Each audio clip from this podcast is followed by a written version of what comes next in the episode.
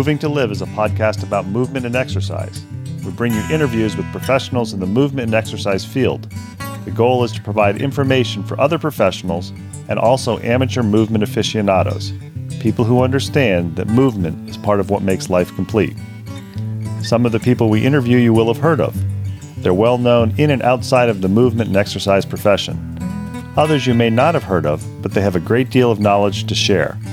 Many people doing the best work spend their time working with people, not working on their social media presence. We're going to give you a chance to learn from some of these talented and knowledgeable individuals, and we're going to learn along with you. Moving to Live podcasts are going to be short. Each interview will be long enough to impart usable information, but short enough to be able to be consumed in a single bout during your workout, commute, or even during dinner prep. We all like long form interviews, but time is valuable. Moving to Live wants to give you the option to learn and be entertained without needing to commit 60 minutes at a time for an interview. Give Moving to Live a listen. Check out our sister podcast, FitLab PGH, which highlights people, businesses, events, and activities in the Pittsburgh, Pennsylvania area that make movement a priority. Moving to Live would love to hear from you. Want to connect with us or have an idea for somebody you think we ought to interview? Drop us an email, mov number 2 liv at gmail.com, or connect with us on Instagram and Twitter, both underscore mov number 2 liv. We're excited to bring you these interviews, and we think you'll enjoy each and every one that we bring you.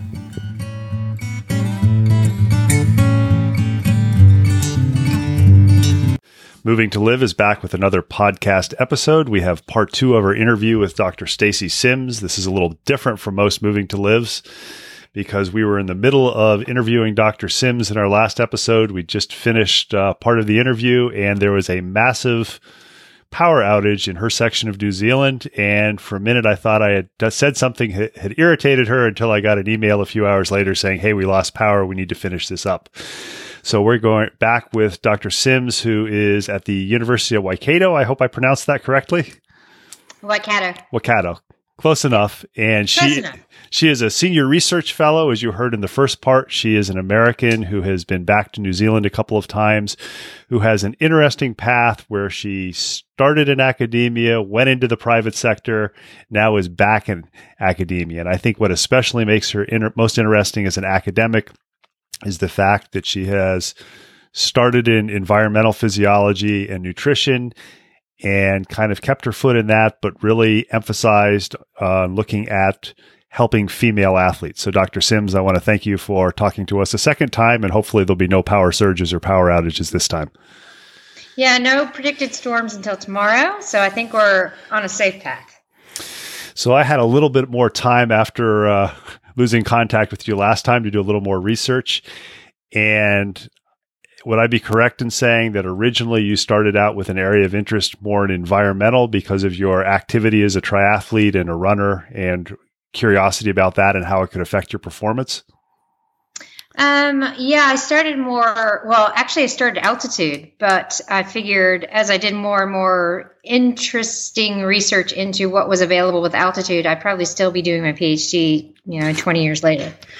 Um, but I started looking at the contrast between heat and altitude, and you can perturb the body and responses and get really good blood volume adaptations with heat and dehydration, which can benefit at altitude. So started looking more and more into heat heat adaptation, and then got into sex differences that way too. Uh, it all came down to you know like performance benefits and we were talking a little bit, we touched on it in the first interview about the differences between men and women. And I think your book, Roar, is essentially the take home message, if I'm correct, is women are not miniature men. Is that correct? Yep. We're not small men. That is correct. And I'd like to touch a little bit on, if you don't mind, why is it, do you think, that I know 30, 40, 50 years ago, the majority of research was done on men and typically on college age men because it was very easy to walk into a physical education class or a health class and say, Hey, I need uh, eight guys who are in pretty good shape who are willing to, air quotes, volunteer for this study. Yeah. But so we ha- we have an explosion not only in the U.S. but also uh, across the world of females in athletic performance, and I think probably when you and I were going through school, there was no women's NBA. Um, I, right. I'm going to be off on the date when women first ran in the marathon, but I, 1992 or 96, I believe. You can probably correct me on that. In the Olympics? In, the, Olympi- in the Olympics. 96. Yeah. So not that long compared to men. Right. And why do you think that there are so few people doing the research on female athletes and is specifically on identifying differences in female athletes versus male athletes since there are now growing careers for coaches and trainers for female athletes? Um, I think there's a quite a few different factors coming into play. Um, for the most part, it started as you know women weren't involved in elite performance or elite sport, and then um, you know, going and finding the eight to 10 college age men was relatively easy. And designing a study when you didn't have hormone perturbations in it was easy. Funding comes into play. Um, you have a very small amount of funding in sports science research. So you want to try to do as much as possible with the minimum amount of money. And then people are just like, well, men and women are pretty similar, so we'll just generalize. And there wasn't really a big push but then as women started getting more and more involved in sport and you have title ix that comes into play and then you start seeing differences in performances and women really wanting to get that extra 2% you had to really start pushing through the taboo of saying the word period and having that conversation with coaches which is still difficult. I mean it's not very often that you have a coach who takes on an athlete and some of the first things he talks about is your menstrual cycle. Like a lot of women don't talk about it or they talk about it with their teammates but they don't talk about it with their coach. So breaching that first can start opening up things. And then as that's starting to become less and less taboo, you're seeing it spill out into the media. People are talking about it. And now people are picking up in the research world going, oh, well, this was in the media and these things are coming out. Well, we should really see if this is anecdotal or true. And that's kind of what you do, trying to show that there's evidence that it's not just anecdotal, but it is true. Yeah. And I've been doing it for 20 some years. It's just now it's it's finally taking on the wave. and I think when I first started uh, look at, looking at uh, your research and cons- uh, considering to ask you to be on the podcast, one of the things that really popped out is much of the stuff that you're doing, even though it's going to be elite athletes who are looking at it and elite coaches, this really goes across the spectrum, starting with youth athletes and even with uh, quote unquote masters athletes or recreational triathletes, runners, cyclists. And yet, I would say the majority, having worked as an athletic trainer and done a little bit of coaching with masters athletes, the majority of coaches just are still at the point where, well, here's a training program for a marathon or here's a training program for a master's swimmer. And the training protocols are essentially the same for men and women or very close without bringing into account the differences. Yeah, for sure. Very much so. And it's very frustrating to see that because there's been some new research that's come out just in the past year looking at um, training uh, according to the menstrual cycle. Because if you have an estrogen surge, estrogen is very anabolic. So people can really hit PRs and push the power right around ovulation when you have an estrogen surge. And then we have estrogen and progesterone low, um, which is like the first day bleeding up to ovulation. This is when your or females physiology and females responses are very um, much attuned to hitting the top end power and, and doing the really high intensity stuff. But as estrogen progesterone start to rise um, there's a shift in metabolism where we can't really access carbohydrate estrogen progesterone cross the blood brain barrier so women quote lose their mojo they get um, central nervous system fatigue a lot quicker. So there are lots of different things that change. So if you're on this, you know, like three weeks on, one week off, without considering what's happening from a hormonal level, you're really leaving a lot of performance potential on the table. You start changing it up and looking at where a woman is in her cycle and manipulating the training program to meet the physiological benefits of those hormones, and you can get a lot more out of the woman. Would it be correct to say that this is, uh, in essence, a type or a style of periodized training? It's just rather yeah. than having a three weeks on, one week off, it might be slightly different from one woman to another, depending on the length of her cycle and where she was in that particular phase. Yeah, and it doesn't have to be difficult. Like we look here and we have um, a, a, working group called WISPA, which is Women in Sport, Health and Performance, and it's out of High Performance Sport New Zealand. And you're looking at team athletes, and the biggest like implementation change besides like tracking the menstrual cycle is when you get a woman or a team of women in the gym, you're going to have women who are within the same phase. So you can say, okay, you guys are all in the low hormone phase. This is the kind of training you're doing today. You guys are in the high hormone phase. This is the kind of training you're doing. So it doesn't have to be each woman has to do something different. You can group people.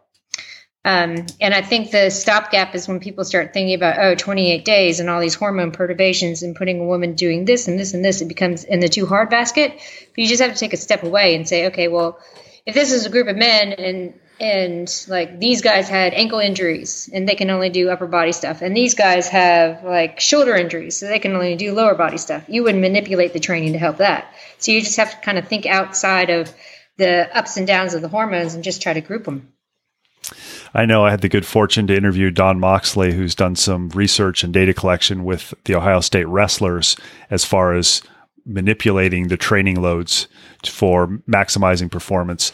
With a team, as you said, the training would be different depending on where they are in the cycle. How do you manage if you're a coach or if you're somebody who's looking at putting together a competitive schedule? Does that not mean that there will be certain times during the cycle where they're going to have better performance than others? And how do you adapt that with the fact that if they're involved with an organization, they may not be able to pick, well, we're going to play games on these dates, but no games on these dates? Yeah, and see, then this becomes the I'm thinking it's too hard, but it's not. It's not about a woman having a, a from a performance perspective when you have to go for an event, right?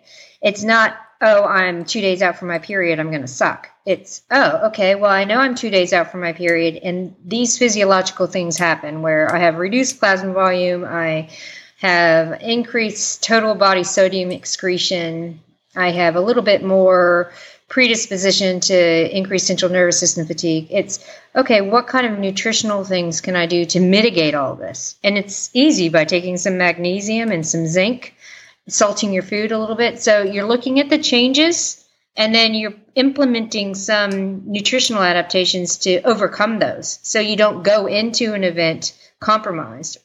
You go into the event firing as best as you can. It's just training is one thing and you can really work with the menstrual cycle to get that top 2% if you're working with the menstrual cycle for the training. And then when it comes to the actual event, depending on where it falls, there are specific things you can do to manipulate the body and those physiological responses to fire as best as you can. Would there be, if somebody was, for example, I know uh, last year they brought together a bunch of men to try to break two hours in the marathon. yes, I know. so, w- would th- would there be the potential, or would this be something if you were coaching athletes or female athletes, and they said, "Okay, we want to." In a controlled environment, try to break a specific time, whether it's the marathon or the hour record in cycling, where if you were working with a specific athlete based on their their time in their period, where you say these would be the days what might be best to do this? Yeah. Yeah, for sure. And ironically, it would be like day one or two with day one this onset of bleeding. Because what happens is like a woman will feel fantastic the day before the day of or the day after the bleeding starts. Depends on how fast the hormones fall. And if you keep track of wellness and performance, you'll see that there's a power and speed surge around that or around ovulation. So you can actually pick the days that that record could probably be could probably be broken. So there is the potential, am I correct, if you've got two different teams and depending where the different teams are in the phase of the cycle, that one team could potentially have a physiological advantage. Is that correct? But if you have two teams, not everyone's going to be in the same cycle or right. same part of the ty- cycle, right? Right. So no. no, I guess I guess I individuals. I guess, I guess I'm I'm I'm not explaining. You you've uh, you said that if you have a team that's all training together, they will kind of, and I will use the incorrect terminology because this is not my area of expertise. So please correct me. But they will kind of phase up, so they will be in the same. They will have similar period cycles. Is that correct? No, that's all anecdotal. There's actually ah. no peer review evidence to show that women will sync up. Ah, then I misunderstood. I misunderstood that you, what you said, and I apologize. No, no. What I was saying is that like if you have a team of, of women and you can actually train them based on their cycle then you get better training adaptations but if you're looking to break like the two hour record or something mm-hmm.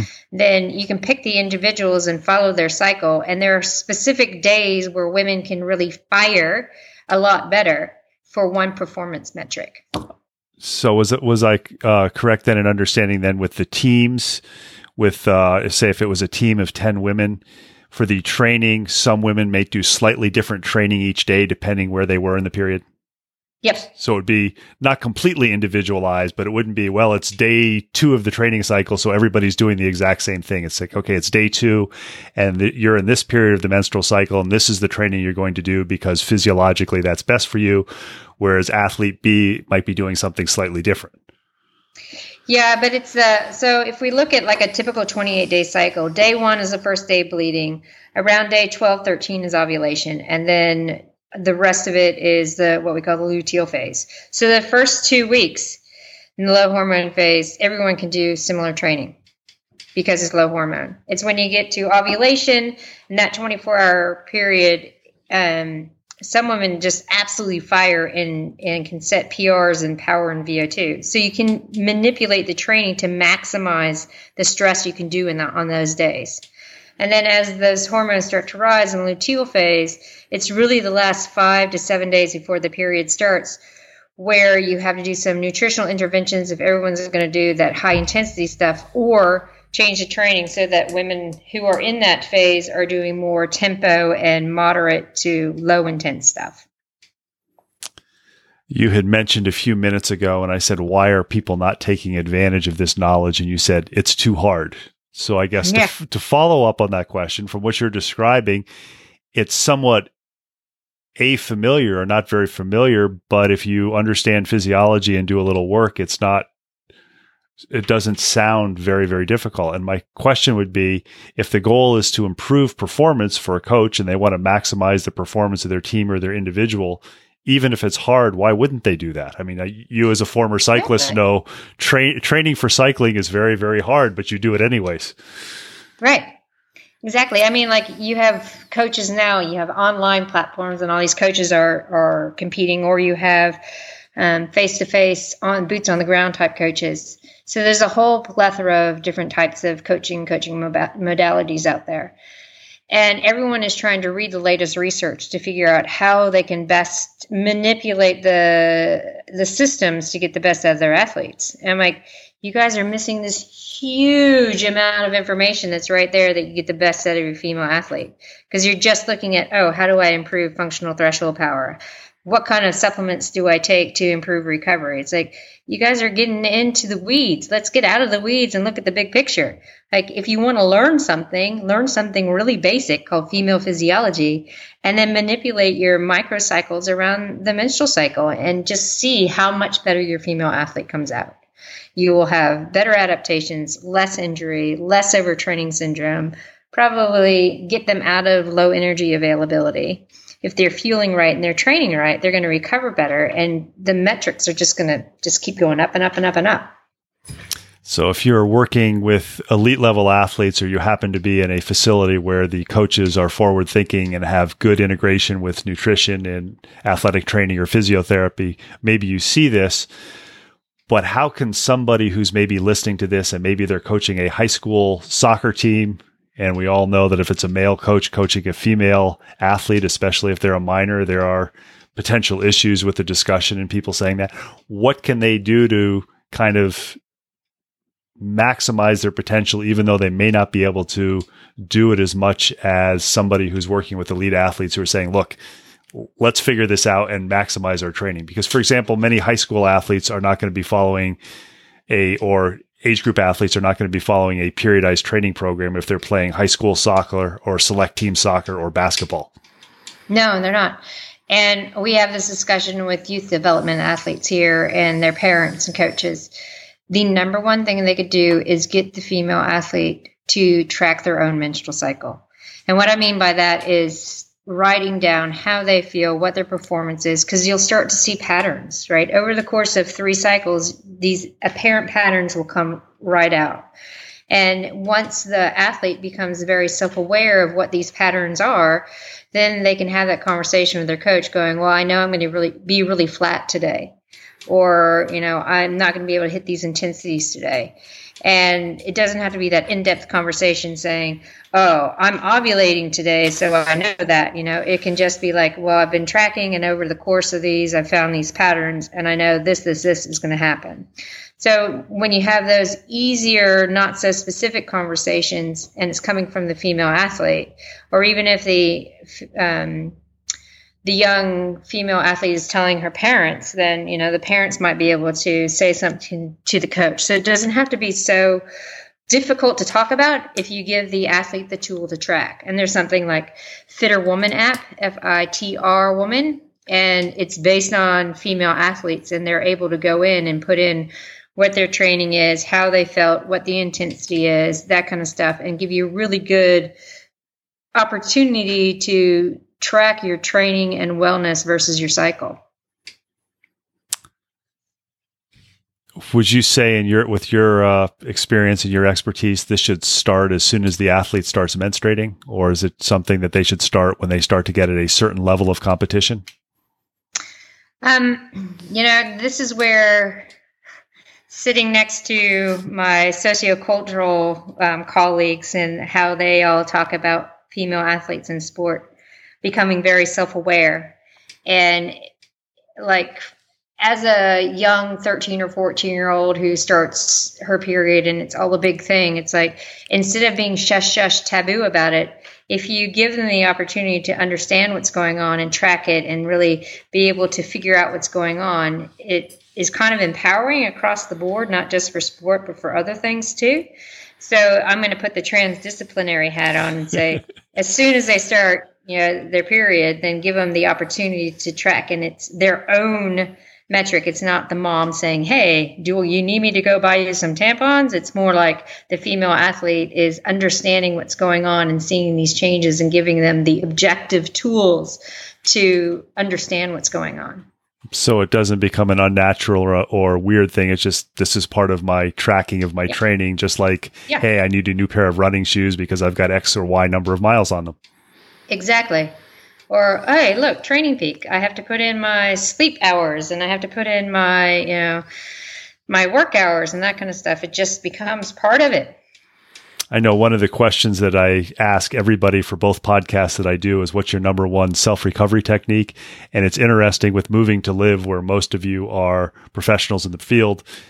I would say, except for one or two people, every one of you says sleep. And I see that you're saying sleep is important even for the young athlete. And now, just yeah. like the differences between male and female athletes, I think it's probably the last five or six months I've started to see more research articles coming out on, hey, get the athletes to sleep enough.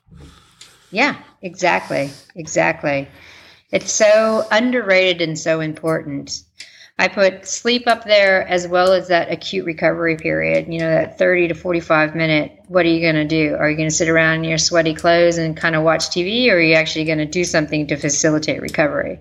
Because people just make it as an as a, a whatever factor, right? And those are the two most important things that you can manipulate and control to improve your adaptations switching gears a little bit to going from young female athletes to older, we talked a little bit. I think it wasn't when we when we were recording about the large number of people in America doing marathons, and I believe the statistics are uh, more women are doing them than men. So it's really a woman becoming a woman dominant sport.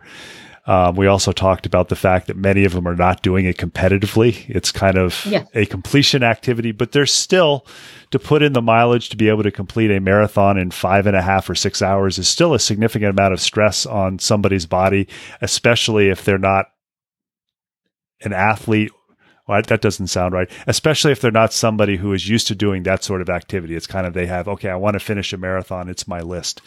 So to switch yeah. gears from the young athlete to the I don't want to say middle aged, but uh, somebody who's out of college but uh, has mature? it mature. mature. Well, one way or the other, I'm putting my, my foot in the mouth. what do you say to them? Because some of them are getting their information from the lay literature, and we'll talk about your book in a minute, which was written for this sort of person. Would you say to them, buy my book and read my book? Or would there be uh, simple take home points uh, such as you had for uh, teenage or adolescent athletes? Um, so, I mean, I'm right there in the quote mature athlete age, and I have a lot of women and friends and stuff who are asking that too. And it's you can get away with with a lot of stuff when you're in your 20s and early 30s but when you start to get to your mid 30s late 30s 40s there are some things that start to change. So like the ratio of estrogen progesterone start to change cortisol starts to affect you a little bit more um, start to put on some body fat where you might not want to put it what worked for you in your early 30s is not going to work for you in your late 30s. So understanding that there are some changes that are happening, even if your cycle hasn't changed. Um, and then the best way to say, okay, well, how am I going to train for this marathon is don't do fasted training. Like, if you're a woman, don't do fasted training. And I know that that's going to bring up a lot of things because people are like, but you know, I want to become metabolically efficient. I want to do some keto stuff. But the biggest thing for women is when you do fasted training, you increase the cortisol concentration because you wake up, cortisol is elevated. You go training fasted, cortisol is elevated. And the problem with that is, in order to keep that baseline elevation of cortisol, estrogen, progesterone are converted. And so you start losing these sex hormones. So you're losing a little bit of an anabolic, anabolic stimulus from estrogen. You start to get menstrual cycle dysfunction. And a lot of the women that I see who come in and go, I don't understand. I'm training for this. I'm training hard. I'm doing the best that I can, but I'm putting on body fat and I'm getting slow and tired.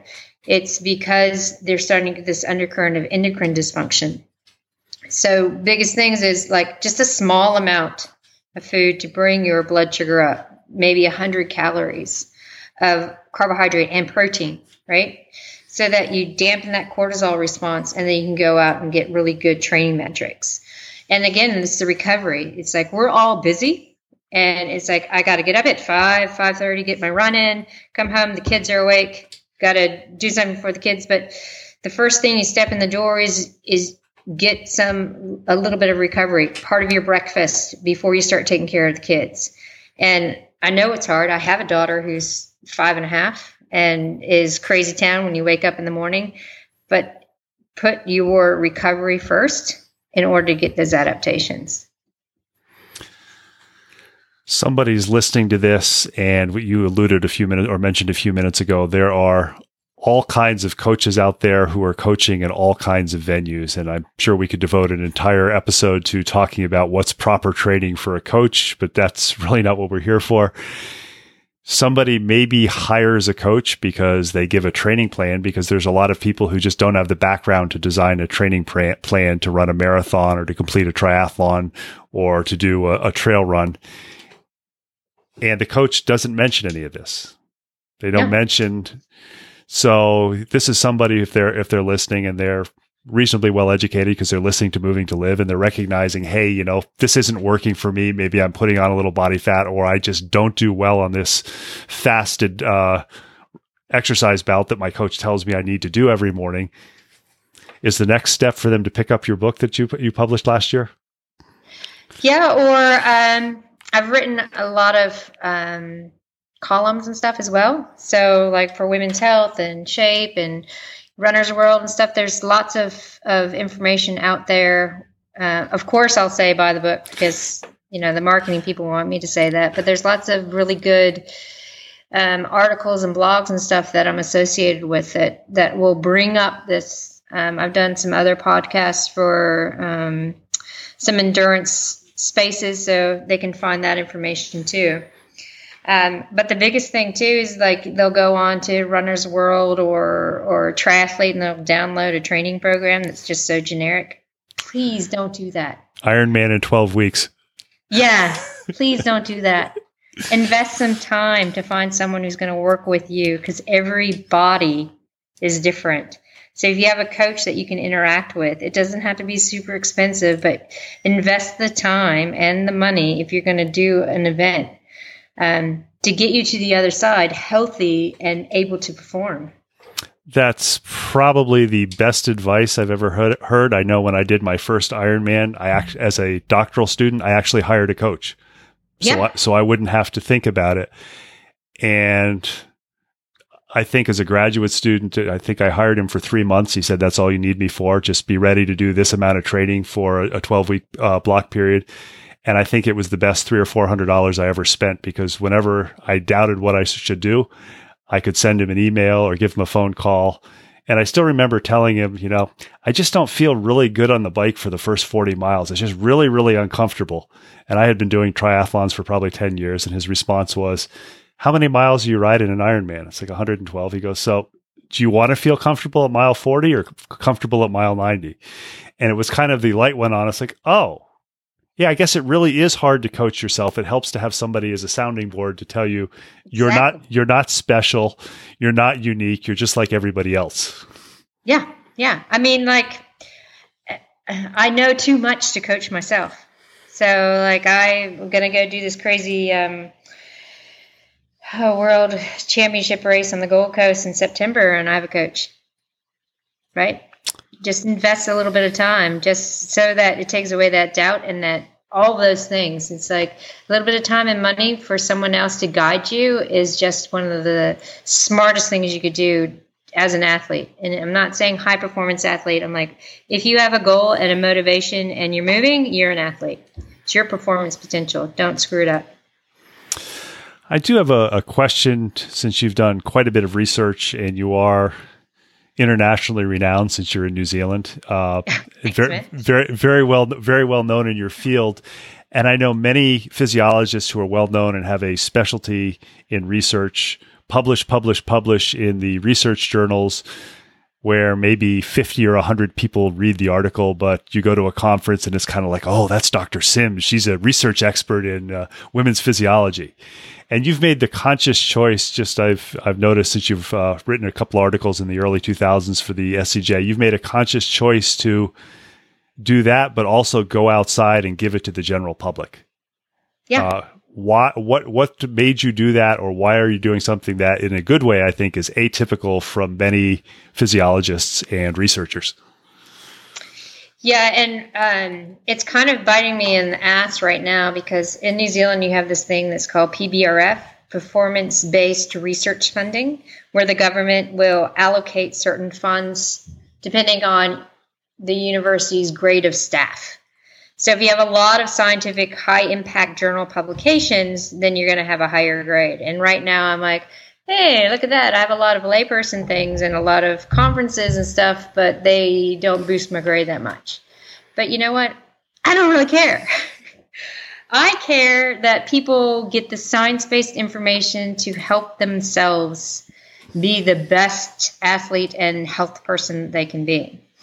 So, I mean, like you write an article in a high impact journal, you write an article in Nature, and what? You might have, I don't know, 100 people that'll read it right? What are those hundred people going to do? Do more research. How is it going to get to like my mom or my sister who want to be healthier for their life? It's not. But the research that I do, I want to be able to translate and help people, right? And so it's like, yeah, I'll try to publish and I'll do as much as I can to keep that academic side of things growing. But the end all is I want people to integrate it into their coaching practice or integrate into their life and have that scientific based information just available.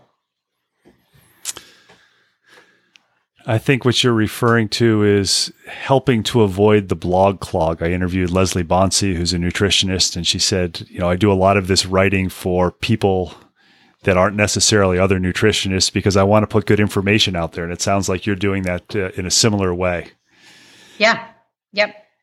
I know you got a, a lot of publicity for your book, a Roar, when it was published. If you could just kind of briefly describe that to the listeners, because we have a dichotomy of listeners, not all who are big in the endurance world and doing triathlons and things like that, but they may want to know what that is and recognize just what you said that anybody who moves and, an, and is active is an athlete and can benefit from some of the information. Yeah, so it came about kind of um, uh, and not really haphazard way, but Selene Yeager is uh, a really good journalist and she does like she has Fit Chick and she writes a lot for bicycling but she also writes a lot for um, women's health and a whole bunch of other things has quite a few books out. And we connected when i was helping her do some stuff and she participated in one of my women's only camps. And she's like you know what stace you have all this information. You're helping people like one or two at a time. Let's try to get this information out on the big scale. And i was like what? I, I can't write a book. She's like no, what we're going to do is we're going to pitch this to Rodale, and I'm going to translate all your science speak into layperson terms. And oddly enough, Rodale loved the idea and said, "Yeah, we'll we'll take this on." So over the course of a year, she took all the science speak and translated into really good, easy to read language. Um, so I'd write something, and she's like, "I have no idea what you're saying, so let's translate it." and it's pretty much everything that has to do with the past 20 years of research and implementation of how you should train as a woman, how you should eat across the lifespan. Are you pregnant? Are you postpartum? Um, are you perimenopausal? Are you menopausal? Are you premenopausal? All the ups and downs. Are you on an oral contraceptive pill or not? Are you on progestin or not? Are you um, going to go to heat or altitude and all the different things that you can do as a woman, just the small tweaks and changes to really benefit you from a training and nutrition scope? Intended for female athletes, but also from that description and from what I've seen, anybody who works with female athletes can probably pick it up and pick up some ideas. And here's the real big benefit for it unlike so many other books on these topics, it's available in a Kindle app. That's right, it is. and from what I um, saw last week, it's a, it's been translated into 17 different languages. Of which you speak all of them. Oh no, I wish, but no. Um, so I was at Interbike uh, last year. Yeah, because it came out. It, the book came out July last year, and I was at Interbike and standing next to Selene, and the very first person that came running up with that book was a guy. He goes, Oh my gosh, I'm a male coach, and finally all my answers are right here for my female athletes. Will you sign it? And we both look at each other and we're like, That's awesome. It's a dude. so, yeah. We've had the good fortune to talk with Stacy Sims. She is a physiologist and an expert in understanding that women are not miniature men. There are some hormonal differences and physiological differences, which you can use to adapt their training to benefit them, to benefit you as a coach to get better performance from them, and to make performance more enjoyable. If you haven't picked up her book Roar, if you haven't read some of her blog posts, then all you have to do is use Google and her name. We'll have extensive show notes for you to see. Dr. Sims, I want to thank you for talking to us not once, but twice since we had a little bit of a delay with electrical outages. So thank you for talking to Moving to Live. And thanks for having me. It's been fun.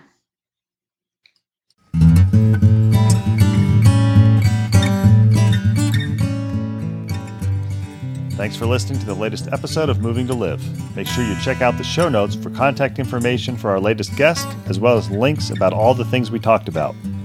Intro and exit music is Traveling Light by Jason Shaw.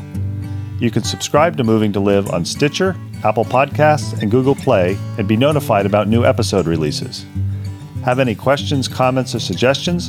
Drop us an email, MOV number two LIV at gmail.com. Connect with us on Twitter or Instagram, both underscore MOV number two LIV. Please tell your friends about Moving to Live. It's a go to place for information for movement and exercise professionals and amateur aficionados who understand that movement is part of what makes your life complete. Until next week, keep on moving.